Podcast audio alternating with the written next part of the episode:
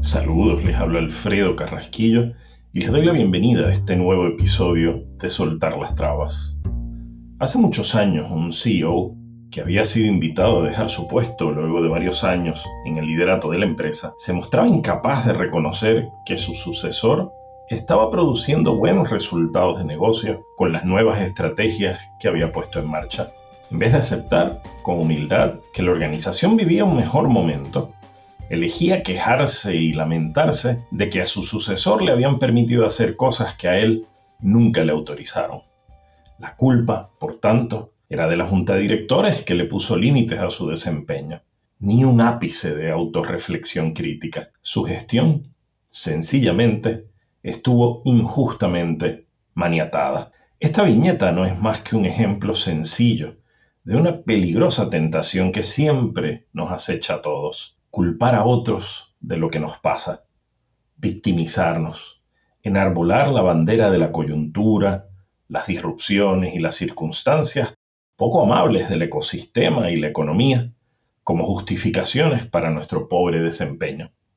Por supuesto que algunas prácticas de gobernanza le colocan una especie de camisa de fuerza a los directivos que le dejan poco margen de acción.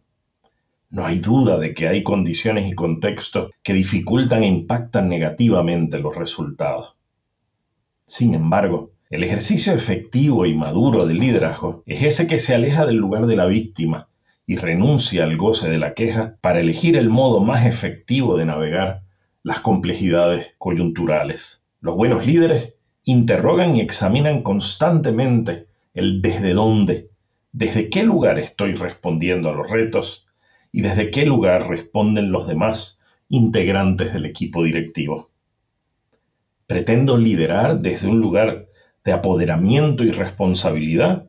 ¿O me deslizo perezosamente al lugar de la victimización quejosa que culpa a otros o a las circunstancias de lo que no marcha bien? Ahí radica uno de los principales desafíos éticos del liderazgo. Renunciar a buscar excusas sin dejar de comprender y analizar rigurosamente las condiciones en las que se debe gestionar una empresa. Renunciar a buscar pretextos para justificar lo que no sale, lo que no va bien, y elegir en cambio hacerse cargo y decidir a cada paso qué innovaciones, qué giros estratégicos y qué ajustes operativos son necesarios para capear las tormentas y alcanzar los resultados deseados renunciar al robo del presente que se manifiesta en esas peligrosas narrativas que nos distraen y buscan entretener a otros con promesas de futuro y escenarios que supuestamente transformarán las cosas más adelante, pero sin dejar claro cómo lo que hacemos hoy nos llevará a esa especie de tierra prometida.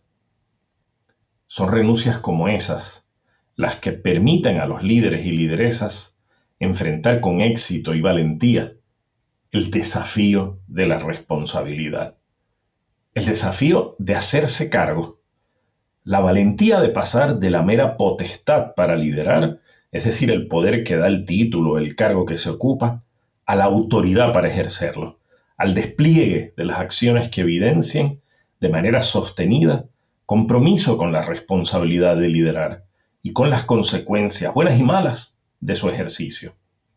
Y esta forma de liderar no es importante únicamente porque de ese modo un líder se hace cargo de lo que le corresponde, sino es medular igualmente para modelar la responsabilidad, para ser ejemplo, para comunicar expectativas.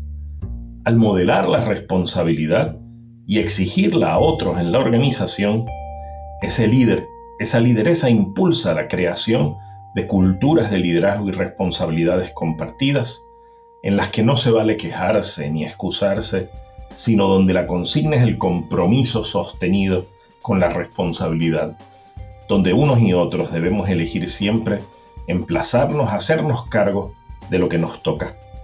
Son esas culturas las que contribuyen al logro de más y mejores resultados, y lo que es igualmente importante, las que generan una sensación de logro y de haber cumplido que tanta satisfacción genera al equipo de trabajo. Hasta la próxima.